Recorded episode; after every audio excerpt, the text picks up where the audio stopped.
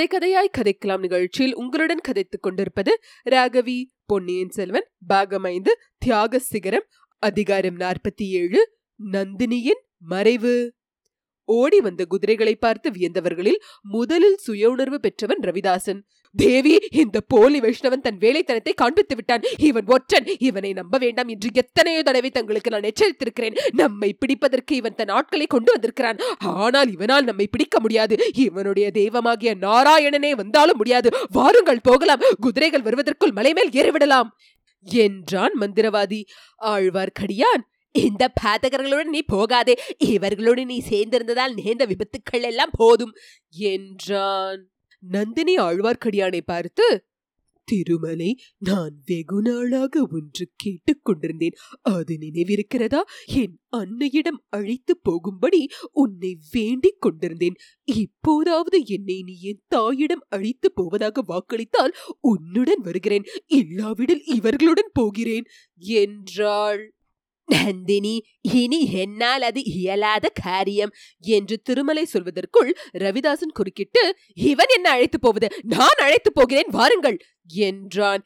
ஹாமாம் ஹாமாம். இவன் உன்னை உன் அன்னையிடம் யமலோகத்துக்கு அழைத்து போவான். உன் அன்னையை கொன்றது போல் உன்னையும் கொன்று யமலோகத்துக்கு அனுப்ப வைப்பான். நந்தினி இந்த பாதகளுடைய சவகாசம் இனியும் உனக்கு வேண்டாம். இவர்களில் ஒருவன் உன் தாயை கொன்றவன். மந்திரவாதின் முகத்தை பார். கொலைகாரன் என்று எழுதி இருக்கிறது என்று சொன்னான் ஆழ்வார் கடியான் ரவிதாசன் முகத்தில் கொந்தளித்த கோபத்துடன் பொய் பொய்! என்று கத்தினான். சற்று முன் சாந்தம் குடிக்கொண்டிருந்த நந்தினியின் கண்களில் வெறியின் அறிகுறி காணப்பட்டது. திருமலை இது உண்மையா? என் அன்னை உண்மையிலேயே இறந்து விட்டாளா அவளை இனி நான் பார்க்க முடியாதா? என்றாள். சந்தேகம் இருந்தால் இதோ இந்த பெண்ணை கேட்டு தெரிந்து கொள் இவர்களில் ஒருவனான சோமன் சாம்பவன் தான் வேலிருந்து உன் அன்னையை கொன்றவன். இவள் நேரில் பார்த்தாள். அத்தையை கொன்றவனை பின்தொடர்ந்து வந்தாள். பூங்குழலி சொல்! என்றான் ஆழ்வார் கடியான். ஆமாம் நானே என் கண்ணால் பார்த்தேன். என் அத்தையை கொன்றவனை பழிவாங்கவே இங்கு வந்தேன். என்றாள் பூங்குழலி. நந்தினி பைத்தியம் பிடித்தவள் போல் வெறிக்கொண்டு சிரிப்பு சிரித்தாள். பழி வாங்க வந்தாயா? பழி பழி. நான் ஒருத்தி பழி வாங்கிய லட்சணம் போதாதா? என்று சொல்லிவிட்டு ரவிதாசனை பார்த்து துரோகி சண்டாளா இப்படியா செய்தாய்? என்றாள். ராணி நீ நினைப்பது தவறு. நான் ஒரு துரோகமும் செய்யவில்லை. சோமன் சாம்பவன் சக்கரவர்த்தி மீது வேலையே இருந்தான். அந்த ஊமை பைத்தியக்காரி குறுக்கே விழுந்து செத்தாள். அவள் தலைவிதி இப்போது நீ என்ன சொல்லுகிறாய்? எங்களுடன் வரப்போகிறாயா இல்லையா? அதோ குதிரைகள் நெருங்கி வந்து விட்டன. என்றான். அவனுடைய வார்த்தைகளை நந்தினி காதில் வாங்கிக் கொண்டதாக தோன்றவில்லை. திடீரென்று கீழே உட்கார்ந்து கொண்டாள். இரண்டு கண்களையும் இரண்டு கரங்களால் பொத்திக் கொண்டாள். அவள் உடம்பெல்லாம் குலுங்கும்படி விம்மி அழுதாள் அழுகையுடன் வெறி சிரிப்பும் கலந்து வந்தது. ரவிதாசன் தன் ஆட்களை பார்த்து ஓடுங்கள்! ஓடிப்போய் மலை ஏறிக்கொள்ளுங்கள் இனி ராணியை நம்புவதில் பயனில்லை! என்றான். எல்லோரும் ஓடினார்கள். ரவிதாசன் வைஷ்ணவனே இந்தா உன் விஷமத்துக்கு கூலி! என்று சொல்லி கையில் இருந்த தடியினால் வைஷ்ணவனன் தலையில் ஒரு அடி போட்டுவிட்டு ஓட்டம் எடுத்தான். ஆழ்வார்க்கடியான் நமோ நாராயண என்று சொல்லி தலையை ஒரு முறை தடவி கொண்டான். ஓடியவர்கள் எல்லாரும் மலை குகைக்குள் நுழைந்தார்கள். சற்று நேரத்துக்கெல்லாம் குகைக்கு மேலே குன்றின் உச்சியில் கானாரி ஆறு அருவியாக மாறி விழும் இடத்தின் அருகே நின்றார்கள். அதே சமயத்தில் குதிரைகள் மலை அடிவாரத்துக்கு வந்து சேர்ந்தன. சரியான வழி இல்லாமல் பெரிய பெரிய பாறை கற்கள் எங்கும் பரவி கிடந்தபடியால் குதிரைகள் வந்து சேர்வதற்கு இத்தனை நேரம் பிடித்தது. குதிரைகள் மீது வந்தவர்களில் முன்னால் வந்தவர்கள் சின்ன பழுவேட்டரையரும் கந்தன் மாறனும் தான் என்பதை ஆழ்வார்க்கடியான் பார்த்து கொண்டான். அவர்களுக்கு பின்னால் சேந்தன் அமுதன் ஒரு குதிரையின் மீது கயிற்றினால் சேர்த்து கட்டப்பட்டு வருவதையும் பார்த்தான். வாருங்கள் வாருங்கள் நல்ல சமயத்தில் வந்து சேர்ந்தீர்கள் என்றான். சின்ன பழுவேட்டரையரும் கந்தன்மாரனும் குதிரைகளின் மீதிருந்து கீழே குதித்தார்கள். கீழே உட்கார்ந்து விம்மிக் கொண்டிருந்த நந்தினியின் பேரில் முதலில் அவர்கள் கவனம் சென்றது. கந்தன்மாறன் நந்தினியின் அருகில் சென்றான். ஏதோ சொல்ல பிரயத்தனப்பட்டான். ஆனால் அவன் வாயிலிருந்து வார்த்தைகள் வரவில்லை. சின்ன பழுவேட்டரையர் ஆழ்வார்க்கடையானை பார்த்து வைஷ்ணவனே நீ எப்படி இங்கே வந்தாய்? எதற்காக வந்தாய்? என்று கேட்டார். தளபதி தாங்கள் யாரை தேடிக்கொண்டு வந்தீர்களோ அவரை தேடிக்கொண்டுதான் நானும் வந்தேன் பெரிய பழுவேட்டரர் அதோ அந்த குகைக்குள் இருக்கிறார் என்றான் நிஜமாகவா? உயிரோடு இருக்கிறாரா? என்று சின்ன பழுவேட்டரர் ஆவலோடு கேட்டார். ஆமாம் இன்னும் உயிரோடு இருக்கிறார். தங்கள் தமையனாரிடம் அணுகுவதற்கு ஏமானும் பயப்படுவான் அல்லவா? ஆகையால் அதோ அந்த கொலைகாரர்கள் செய்த முயற்சி தங்கள் தமையனார் விஷயத்தில் பலிக்கவில்லை என்று சொல்லிவிட்டு திருமலை குன்றின் உச்சியில் நின்ற ரவிதாசன் முதலியவர்களை சுட்டி காட்டினான் அவர்கள் யார்? ஏன் அவர்களை கொலைகாரன் என்று சொல்லுகிறாய்? அவர்கள்தான் மந்திரவாதி ரவிதாசனும் அவருடைய கூட்டத்தாரும். வீரபாண்டியனுடைய ஆபத்துவதி படையை சேர்ந்தவர்கள் சக்கரவர்த்தியை கொல்ல முயன்றவர்கள் அவர்கள்தான். இளவரசர் ஆதித்த கரிகாலரை கொன்ற பாவிகளும் அவர்களேதான் என்றான் திருமலை. கந்தன்மாறன் குறுக்கிட்டு பொய் பொய் இளவரசரை கொன்றவன் வந்தியத்தேவன் உன் சிநேகிதன் செய்த குற்றத்தை மறைக்க பார்க்கிறாயா? என்றான். முட்டாளே சும்மா இரு! என்று சின்ன பழுவேட்டரை அவனை அதட்டினார். பின்னர் வைஷ்ணவனை பார்த்து தனாதிகாரியும் அவர்கள் கொல்ல பார்த்தார்களா? எப்படி தப்பினார்? என்று கேட்டார். இதோ உட்கார்ந்து விம்மிக் கொண்டிருக்கும் பழுவூர் இளையராணியின் உதவினால் தான் தப்பினார். ஏன் இளையராணி அழுது கொண்டிருக்கிறாள்? அவருடைய அன்னை இறந்து விட்டாள் என்று கேள்விப்பட்டார். அதனால் அழுகிறார். இதெல்லாம் பிறகு விசாரித்துக் கொள்ளக்கூடாதா? ஆமாம் பெரிய பழுவேட்டரை முதலில் பார்க்க வேண்டும். நீ போய் நான் வந்திருப்பதை சொல்லு. சின்ன பழுவேட்டரருக்கு தம் தமையனாரிடம் உள்ள பயபக்தி அச்சமயம் கூட சிறிதும் குன்றவில்லை. ஆகையால் திடீரென்று தமையனாரை போய் பார்க்க அவர் தயங்கினார். ஐயா தங்கள் தமையனார் இனி எங்கும் போய்விட மாட்டார். நான் போய் தாங்கள் வந்திருப்பதை சொல்லுகிறேன். அதோ அந்த கொலைகாரர்களை பிடிக்க தாங்கள் எதுவும் செய்ய போவதில்லையா? சின்ன பழுவேட்டரர் தம் நெற்றியை கையினால் அழுத்திக் கொண்டு ஆமாம் முன்னொரு சமயம் இப்படித்தான் என் புத்தி தவறிவிட்டது. சக்கரவர்த்தியை கொல்ல முயன்றவனை தப்பி ஓடும்படி விட்டேன் என்றார். அவனும் தப்பிவிடவில்லை. அதோ அந்த குன்றின் மேலேதான் இருக்கிறான். உங்கள் ஆட்களுக்கு சீக்கிரம் கட்டளை இடுங்கள். உடனே தளபதி காலாந்தக கண்டர் தம்முடன் வந்த வீரர்களை பார்த்து கட்டளை பிறப்பித்தார். அவர்கள் குதிரைகள் மீதிருந்து இறங்கி கானாரி நதி குன்றின் மீதிருந்த அருவியாக விழும் இடத்துக்கு அருகாமையில் போய் சேர்ந்தார்கள். அவர்கள் அங்கே சேர்ந்ததும் மேலிருந்த பெரிய பெரிய உருண்டை கற்கள் கீழே விழ ஆரம்பித்தன. வீரர்கள் அந்த கற்கள் தங்கள் தலையில் விழாமல் தப்புவதற்காக அங்கும் இங்கும் அவசரமாக நகர்ந்தார்கள். இரண்டொருவர் அக்கற்களினால் தாக்குண்டு கீழே விழுந்தார்கள். சின்ன பழுவேட்டரையர் அவர்கள் எப்படி மேலே ஏறினார்கள் தெரியுமா? என்று கேட்டார். குகைக்குள் புகுந்து ஏறினார்கள். குகையில் ரகசிய வழி இருப்பதாக தோன்றுகிறது. வாருங்கள் போய் பார்க்கலாம் என்று ஆழ்வார்க்கடியன் முதலில் சென்றான். காலாந்தக கண்டரும் கந்தன்மாரனும் பின்தொடர்ந்தார்கள். குகைக்குள்ளே இருந்து ஒரு நெடிய கம்பீரமான உருவம் தட்டு தடுமாறி தள்ளாடிக்கொண்டு வெளியே வந்தது. குகை வாசலில் நின்று நெருங்கி வருகிறவர்களை உற்று பார்த்தது. தமையனாரை அடையாளம் கண்டு கொள்ள தம்பிக்கு சிறிது நேரம் பிடித்தது. உடம்பெல்லாம் காயங்களுடன் முகம் வெளுத்து பிரேத களை பெற்று நின்ற பெரிய பழுவேட்டரையரை அடையாளம் தெரிந்து சின்ன பழுவேட்டரையர் அண்ணா!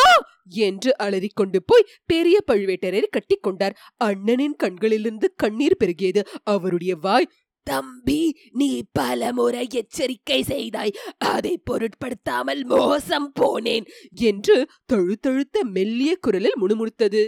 அச்சமயம் ஆழ்வார்க்கடியானும் கந்தன்மாரனும் குகைக்குள் பிரவேசிக்க எத்தினார்கள். பெரிய பழுவேட்டரர் அவர்களை தடுத்து நிறுத்தி எங்கே போகிறீர்கள்? என்று கேட்டார். கொலைகாரர்கள் இந்த குகைக்குள்ளே புகுந்தார்கள். எந்த கொலைகாரர்கள்? மந்திரவாதி ரவிதாசனும் அவனுடைய கூட்டாளிகளும் அவர்கள் கொலைகாரர்கள் அல்லர் என்று பெரிய பழுவேட்டரர் கூறினார். பார்த்தீர்களா? வந்தியத்தேவன் தான் கொலைகாரன் என்று நான் சொல்லவில்லையா? என்றான் கந்தன்மாறன். பெரிய பழுவேட்டரர் அவனை உற்று பார்த்துவிட்டு இந்த முட்டாள் வாலிபன் எப்படி இங்கே வந்து சேர்ந்தான்? என்றார். கந்தன்மாறன் தான் கடம்பூரிலிருந்து செய்தி கொண்டு வந்தான். என்ன செய்தி? இளவரசர் கரிகாலர் இருந்துவிட்ட செய்தியை கொண்டு வந்தான். நம்முடைய பலத்தை உடனே திரட்டி சேர்த்து மதுராந்தகனை சிம்மாசனம் ஏற்றி ஏற்பாடு செய்ய வேண்டும் என்று சம்புவரையர் இவன் மூலமாக செய்தி அனுப்ப வைத்திருக்கிறார். ஆஹா அப்படியா? என்று பெரிய பழுவேட்டரையர் சிறிதும் உற்சாகம் என்று கூறினார். பிறகு தஞ்சாவூரின் நிலைமை எப்படி இருக்கிறது? என்று கேட்டார். அண்ணா விவரமாக கூற வேண்டும். தாங்கள் மிக்க பலவீனமாக இருக்கிறீர்கள். தயவு செய்து உட்கார்ந்து கொண்டு பேசலாமா? என்றார் சின்ன பழுவேட்டரர் தனாதிகாரி குகையின் வாசலிலேயே உட்கார்ந்து கொண்டார். ஐயா சற்று இடம் கொடுத்தால் குகைக்குள்ளே போய் குன்றின் மேல் ஏறி வழி இருக்கிறதா என்று பார்க்கலாம் என்றான் வைஷ்ணவன். எதற்காக? என்றார் பெரிய பழுவேட்டரர் ரவிதாசன் கூட்டத்தார் இந்த குகைக்குள் புகுந்துதான் குன்றின் மேலே ஏறினார்கள் என்றான் திருமலை. பெரிய பழுவேட்டரர் தலையை அசைத்துவிட்டு குகைக்குள்ளே போவதில் உபயோகமில்லை அப்பனே. அவர்கள் மேலே இருந்து பாறையை புரட்டி தள்ளி குகை வழியும் அடைத்து விட்டார்கள். பாறை என் மேல் விழுவதாயிருந்தது என் உயிர் தப்பியதே தெய்வ செயல்தான். போங்கள் நீங்கள் இருவரும் போங்கள். மலை மேல் ஏறுவதற்கு வேறு வழி இருக்கிறதா பாருங்கள். என்றார். ஆழ்வார்க்கடியான் கந்தன்மாறன் அப்பால் சென்றபோது பெரிய பழுவேட்டரையருடைய பார்வை சேந்தனமுதன் பூங்குழலி இவர்கள் பேரில் விழுந்தது. அவர்கள் யார்? எங்கு வந்தார்கள்? என்று கேட்டார். அந்த பெண் கோடிக்கரை தியாக விடங்கரின் மகள் பூங்குழலி. அவள் தன் அத்தையை கொன்றவனை தேடிக்கொண்டு வந்தாள். அவளை தேடிக்கொண்டு சேந்தனமுதன் வந்தான். சேந்தனமுதன் வழிகாட்டித்தான் நாங்கள் இங்கு வந்து தங்களை கண்டுபிடித்தோம் என்றார் சின்ன பழுவேட்டரையர்.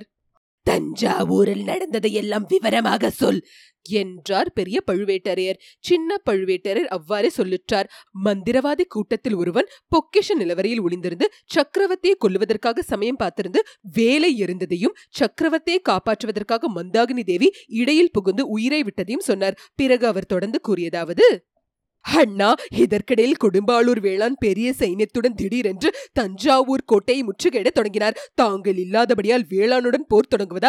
இல்லையா என்று என்னால் நிச்சயிக்க முடியவில்லை. சக்கரவர்த்தியை யோசனை கேட்கவும் முடியவில்லை. முதன் மந்திரி அனிருத்தர் கோட்டைக்குள்ளே தான் இருக்கிறார். அவர் தாங்கள் வந்த பிறகு பார்த்துக் கொள்ளலாம் என்றும் அதுவரை கோட்டையை பாதுகாத்தால் போதும் என்றும் கூறினார். நல்ல வேளையாக இச்சமயத்தில் இளவரசர் அருள்மொழிவர்மரும் கொடும்பாளூர் வேளாருடைய மகள் வானத்தையும் கோட்டைக்குள் வந்து சேர்ந்தார்கள். இளவரசர் யானைப்பாகன் வேடத்தில் வந்தார். வானத்தை பழையாற இளைய பிராட்டியிடமிருந்து அவசர செய்தி கொண்டு வந்திருப்பதாக கூறினாள். வேளானுடைய மகள் கோட்டைக்குள்ளே இருப்பது நமக்கு அனுகூலம்தானே என்று நினைத்து அவள் ஏறி வந்த யானையை உள்ளே விட்டேன். சக்கரவர்த்தியின் அரண்மனை வாயிலிலே யானை பாகன்தான் இளவரசர் அருள்மொழிவர்மர் என்று தெரிந்தது. நான் கொஞ்சம் மிரண்டுதான் போய்விட்டேன். அண்ணா சின்ன இளவரசரிடம் ஏதோ அதிசய சக்தி இருக்கத்தான் செய்கிறது. அவர் திருமுகத்தை பார்த்ததும் எனக்கே கை கால் விளவெழுத்து போய்விட்டது. என்னை அறியாமல் என் கைகள் கூப்பிக் கொண்டன. அவரை வணங்கி வரவேற்க வேண்டிய வேண்டியதாகி விட்டது. சோழ நாட்டு மக்கள் இளவரசர் அருள்மொழிவர்மர் என்றால் தலைக்கால் தெரியாமல் கூத்தாடுவதில் வியப்பில்லைதான்.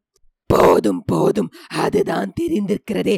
அருள்மொழிவர்மன் கடலில் மூழ்கி இறந்தான் என்பதெல்லாம் கட்டுக்கதை என்று நான் எண்ணியது சரியாய் போய்விட்டது. அப்புறம் நடந்ததை சொல்லு. இளவரசர் எதற்காக யானை பாகன் போல் வேஷம் பூண்டு கோட்டைக்குள் வந்தார்? என்று பழுவேட்டரையர் கேட்டார். இளவரசர் என்று தெரிந்தால் கொடும்பாளூர் வேளான் அவரை தடுத்து நிறுத்திக் கொள்வான். கோட்டைக்குள் போக விட்டிருக்க மாட்டான். வேளானுடைய படை வீரர்களும் பெரிய ஆர்ப்பாட்டம் செய்வார்கள் என்று எண்ணி அவ்வாறு மாறுவேடம் பூண்டு வந்தாராம். அந்த வரையில் இளவரசரை பாராட்டத்தான் வேண்டும். இளவரசர் சக்கரவர்த்தியை சந்தித்து பேசித்துக் கொண்டிருந்த சமயத்திலேதான் மேலே இருந்து கொலைகாரன் வேல் இருந்தான் தெய்வாதீனமாக அது அந்த ஊமை பைத்தியத்தின் பேரில் விழுந்து அவள் இறந்தாள். சக்கரவர்த்தியின் பேரில் விழுந்து அவர் இறந்திருந்தால் நம்முடைய குலத்துக்கு என்றும் அழியாத களங்கம் ஏற்பட்டிருக்கும். பெரிய பழுவேட்டரே தமது வாய்க்குள்ளே இப்போது களங்கம் ஏற்படவில்லையா என்ன? தீராத களங்கம் ஏற்பட்டுத்தான் விட்டது என்று முணுமுணுத்தார். அண்ணா என்ன சொன்னீர்கள்? என்று காலந்தக கண்டர் கேட்டார். ஒன்றுமில்லை மேலே நடந்ததை சொல்லு என்றார் தனாதிகாரி.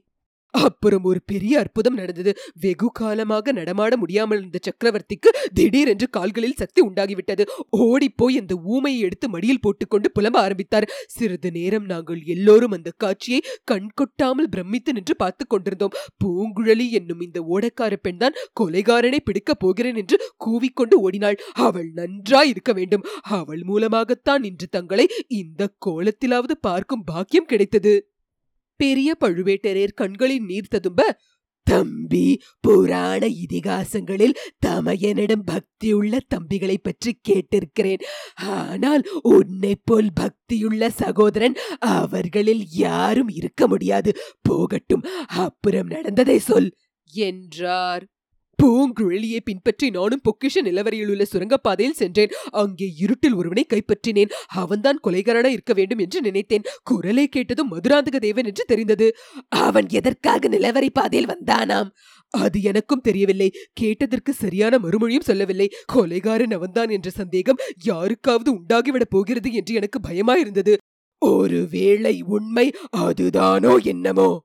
இல்லை அண்ணா இல்லை. அந்த சாது பிள்ளை அவ்வளவு தூரத்துக்கு போகக்கூடியவன் இல்லை. மேலும் வேலை எறிந்துவிட்டு ஓடியவனை நான் கண்ணால் பார்த்திருந்தேன். மதுராந்தகன் பொக்கிஷ நிலவரையிலிருந்து வருவதற்கு லேசில் சம்மதிக்கவில்லை. அவனை மெதுவாக சரிப்படுத்தி அரண்மனையில் கொண்டு போய் சேர்த்துவிட்டு காவலும் போட்டுவிட்டு மறுபடியும் பொக்கிஷ நிலவரைக்கு போக எண்ணினேன். அதற்குள் வேறு பெரிய சம்பவங்கள் நடந்துவிட்டன. சக்கரவர்த்தி இறந்துவிட்டார் என்றும் யாரோ அவரை கொன்று விட்டார்கள் என்றும் வெளியிலே வதந்தி பரவிவிட்டது. உடனே கொடும்பாளூர் வேளார் அவருடைய படை வீரர்களை கோட்டையை தாக்கும்படி கட்டளையிட்டு விட்டாராம். வேளிர் படையுடன் கைகோளர் படையும் வந்து சேர்ந்து கொண்டிருந்தது. நமது வீரர்கள் அச்சமயம் ஆயத்தமாக இல்லை. அவர்களுக்கு கட்டளையிட நானும் கோட்டை வாசலில் இல்லை. ஆகியால் வேளிர் படை கைகோளர் படை வீரர்கள் கோட்டை கதவுகளை உடைத்துக் கொண்டும் சுவர்களில் ஏறி குதித்தும் உள்ளே வர தொடங்கிவிட்டனர். இந்த செய்தியை கேள்விப்பட்டு நான் கோட்டை வாசல் போய் சேர்வதற்குள் பதினாயிரம் வீரர்கள் கோட்டைக்குள் நுழைந்து விட்டார்களாம். நம்முடைய வீரர்கள் சுமார் இரண்டாயிரம் பேர்தான். அவர்கள் வெளியிலிருந்து வந்தவர்களோடு தீரத்தோடு போரிட்டார்கள். நான் போய் கட்டளையிட்டு சண்டையை நிறுத்தினேன். நமது வீரர்களை எல்லாம் ஒரே இடத்தில் சேர்த்துக் கொண்டேன். இனி கோட்டைக்குள் இருப்பது பயனில்லை என்று முடிவு செய்து கொண்டு நமது வீரர்களுடன் வெளிக்கிளம்பினேன். வேளிர் கைக்கோளர் படைகள் எங்களை தடுத்து நிறுத்த பார்த்தனர். தடுத்தவர்களை எல்லாம் வெட்டி வீழ்த்தி அதாகம் செய்து கொண்டு வந்துவிட்டோம். பழுவூர் குடும்பத்தை சேர்ந்தவர்களுக்காவது மதுராந்தக தேவருக்காவது ஒரு சிறிய கெடுதல் நேர்ந்தாலும் கொடும்பாளூர் வம்சத்தை பூண்டோடு அழித்து விடுவேன் என்று பூதி விக்ரமகேசருக்கு செய்தி அனுப்பினேன். பிறகு தாங்கள் கடம்பூரில் இருப்பீர்கள் என்று எண்ணிக்கொண்டு தங்களை சேர்வதற்காக விரைந்து வந்தேன். எதிரில் குடமுருட்டி ஆற்றின் கரையில் கந்தன்மாறன் குதிரை குதிரை மேல் ஏறி பறந்து விழுந்து கொண்டு வந்தான். பழுவூர் பனைக்கொடியை கண்டதும் நின்றான். அவன் கொண்டு வந்த செய்தி என்னை மேலும் திகைக்கும்படி செய்தது. தாங்கள் கடம்பூரிலிருந்து தஞ்சைக்கு கிளம்பி சில நாட்கள் ஆயினவென்றும் தங்களுக்கு பெரிய சம்புவரே செய்தி அனுப்பியதாகவும் கூறினான். தாங்கள் தஞ்சைக்கு வந்து சேரவே இல்லை என்று தெரிந்ததும் அவனும் திகைத்து போய்விட்டான். பிறகு சம்புவரையர் என்னதான் செய்தி சொல்லி அனுப்பினார் என்று கேட்டேன். இளவரசர் கரிகாலர் இறந்து விட்டார் என்றும் அவரை வந்தியத்தேவன் கொன்று விட்டார் என்றும் ஆகையால் மதுராந்தக தேவரை சிம்மாசனத்தில் அமர்த்த இதுதான் தக்க சமயம் என்றும் அதற்கு வேண்டிய முயற்சிகளை உடனே செய்ய வேண்டும் என்றும் நம்மை சேர்ந்தவர்களுக்கெல்லாம் ஓலை அனுப்பி படை திரட்ட வேண்டும் என்றும் பெரிய சம்புவரே சொல்லி அனுப்பினாராம். இது எனக்கு சரிப்பட்டது. தாங்களும் நமது பலத்தை திரட்டும் வேலையில் தான் ஈடுபட்டிருப்பீர்கள் என்றும் சீக்கிரத்தில் வந்து விடுவீர்கள் என்றும் நம்பினேன். நமது பழுவூர் படைகளை மண்ணியாற்றுக்கும் கொள்ளிடத்துக்கும் நடுவில் திருப்புறம்பிய மேட்டில் கொண்டு போய் நிறுத்தினேன். உடனே ஓலைகள் எழுத சொல்லி மழபாடி தென்னவன் மழவரையர் குன்றத்துர்க்கிழார் மும்முடி பல்லவராயர் தானந்தொங்கி கலிங்கராயர் வணங்காமுடி முனையரையர் தேவசேனா சேனாதிபதி பூவரேர் அஞ்சாத சிங்க முத்தரையர் இரட்டை குடை ராஜதானியர் ஆகியவர்களுக்கெல்லாம் குதிரை தூதுவர்களை விரைந்து போகும்படி அனுப்பினேன். அவர்கள் எல்லாரையும் படைகளை திரட்டிக் கொண்டு திருப்புறம்பேத்துக்கு கூடிய சீக்கிரம் வந்து சேரும்படி எழுதியிருக்கிறேன். அண்ணா தங்களுக்கு சிறிதும் கவலை வேண்டாம். கொடும்பாளூர் வேளாணையும் திருக்கோவிலூர் மலையமானையும் மறுபடியும் தலையெடுக்க முடியாதபடி அழித்து போட்டு விடுவோம். மதுராந்தக தேவரையும் சிங்காசனத்தில் ஏற்றி வைத்து விடுவோம். என்று சின்ன பழுவேட்டரர் உற்சாகம் ததும்ப வீரகர்ஜனை புரிந்தார். ஆனால் அவருடைய வார்த்தைகள் பெரிய பழுவேட்டரருக்கு சிறிதும் உற்சாகம் அளித்ததாக தெரியவில்லை. அவருடைய கவனம் திடீரென்று வேறு பக்கம் திரும்பியது. தம்பி அது யார்? முகத்தில் கையை வைத்துக்கொண்டு விம்மி அழுது கொண்டிருப்பது யார்? என்று கேட்டார். அண்ணா தெரியவில்லையா? அவர்தான் இளையராணி. பாவம் தங்களை காப்பாற்ற முயன்றதில் ரொம்ப கஷ்டப்பட்டு போயிருக்கிறார் போலும். அவரை பற்றி நான் குறை கூறியதெல்லாம் மன்னித்து விடுங்கள். அண்ணா மந்திரவாதி ரவிதாசனும் அவனுடைய கூட்டாளிகளும் தங்களை சிறைப்படுத்திக் கொண்டு வந்தார்கள் என்றும் இளையராணிதான் தங்களை தொடர்ந்து வந்து காப்பாற்றினார் என்றும் அறிகிறேன். அது உண்மைதானே? என்றார் காலாந்தக கண்டர். பெரிய பழுவேட்டரையர் ஆமாம் இளையராணிதான் என் உயிரை காப்பாற்றினாள். நந்தினி பணிவிடை செய்திராவிட்டால் என்னை நீ உயிரோடு பார்த்திருக்க மாட்டாய். உலகத்துக்கு உண்மை தெரியாமலே போயிருக்கும் என்று கூறினார். இளையராணியின் ஒப்பற்ற பெருங்குணம் எனக்கே தெரியாமல் போய்விட்டதே. உலகத்துக்கு எப்படி தெரியும்? என்றார் காலாந்தக கண்டர். பெரிய பழுவேட்டரையர் அதை கவனிக்காமல் நந்தினி இன்னும் இங்கிருந்து போகவில்லையா? குகை படிகள் வழியாக ஏறி சென்றவர்களோடு அவளும் போயிருப்பாள் என்றல்லவா நினைத்தேன்.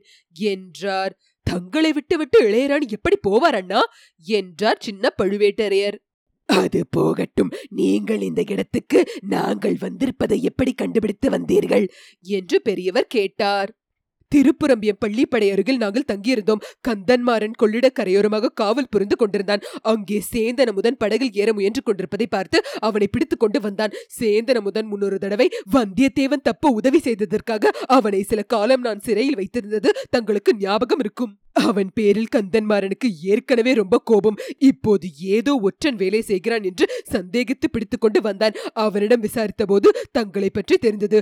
அவனுடைய மாமன் மகள் பூங்குழலி யாரோ கொலைகாரனை தொடர்ந்து தனியே சென்றதை கேள்விப்பட்டு இவன் அவளை தேடிக்கொண்டு புறப்பட்டானாம். பூங்குழலி அவனை தன்னுடன் வரக்கூடாது என்று சொல்லி திருப்பி அனுப்பி விட்டாளாம் ஆயினும் இவன் அவள் அறியாமல் பின்னோடு தொடர்ந்து போனானாம். அப்போது திருப்புறம்பிய பள்ளிப்படை அருகில் சதிகாரர்கள் சிலர் சேர்ந்து பேசுவதை அவன் ஒளிந்திருந்து கேட்டானாம். அப்போதுதான் தங்களை ரவிதாசன் கூட்டம் சிறைப்பிடித்து பச்சை மலை பிராந்தியத்துக்கு கொண்டு போயிருப்பதாக தெரிந்ததாம். பூங்குழலியும் வைஷ்ணவன் ஆழ்வார்க்கடியானும் பச்சை மலைக்கு போவதை அறிந்து கொண்டு இவனும் அவர்களுக்கு தெரியாமல் பின்தொடர முயற்சித்தானாம். இதையெல்லாம் கேட்டதும் நானும் கந்தன்மாரனும் ஐம்பது வீரர்களை அழைத்துக் கொண்டு புறப்பட்டோம்.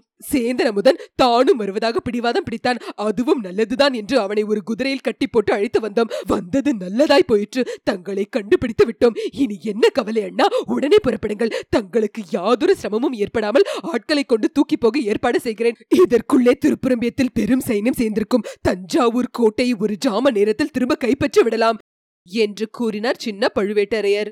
ஆமாம் தஞ்சாவூருக்கு உடனே போக வேண்டியதுதான் என்று சொல்லிக்கொண்டே பெரிய பழுவேட்டரர் எழுந்து நின்றார். நந்தினி தேவி உட்கார்ந்திருந்த இடத்தை நோக்கி மெல்ல மெல்ல நடந்தார். அத்தனை நேரமும் ஒரு பாறைக்கல்லின் மீது உட்கார்ந்து விம்மி அழுது கொண்டிருந்த நந்தினி பெரிய பழுவேட்டரையர் தொண்டையை கணித்த கர்ஜனை கேட்டு திடீரென்று எழுந்து நின்றாள். வெறி கொண்ட கண்களால் சுற்றுமுற்றும் பார்த்தாள்.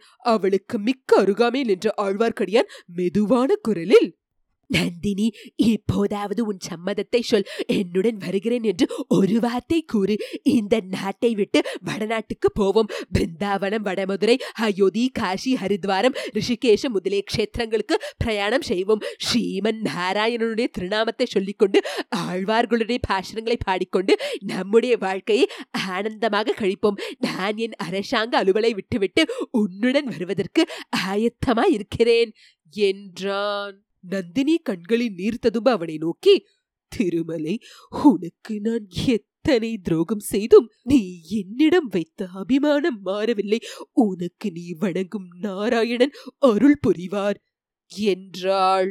அதே சமயத்தில் பூங்குழலி சேந்தன் அமுதனிடம் அதோ பழுவூர் இளையராணியை பார். என் அத்தையைப் போலவே தோன்றுகிறாள் அல்லவா? என்று கேட்டாள்.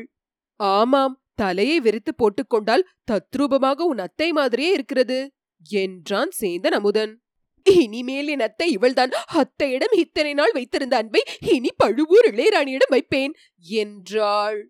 என்னையும் சேர்த்துக்கொள் பூங்குழலி என்றான் அமுதன். பெரிய பழுவேட்டரர் இதற்குள் நந்தினி நின்ற இடத்துக்கு சமீபமாக வந்துவிட்டார். அதைக் கண்ட நந்தினி அவருக்கு முன்னால் பூமியில் விழுந்து வணங்கினாள். அவருடைய பாதங்களை தொட்டு கண்களில் உத்திக்கொண்டாள் பூமியிலிருந்து எழுந்ததும் நந்தினி பெரிய பழுவேட்டரையரை ஒருமுறை பார்த்தாள். சட்டென்று திரும்பினாள். சற்று தூரத்தில் சின்ன பழுவேட்டரையர் முதலியோர் கொண்டு வந்து நிறுத்தியிருந்த குதிரைகள் மீது அவள் பார்வை விழுந்தது. அவை நின்ற இடத்தை நோக்கி மிக விரைவாக ஓடினாள். எல்லாவற்றிற்கும் முன்னால் நின்ற குதிரையின் மீது தாவி ஏறிக்கொண்டாள். குதிரையின் முகக்கயிற்றை கையில் பிடித்துக்கொண்டு ஒரு குலுக்கு குலுக்கி தட்டிவிட்டாள். குதிரை பாய்ந்து ஓடத் தொடங்கியது.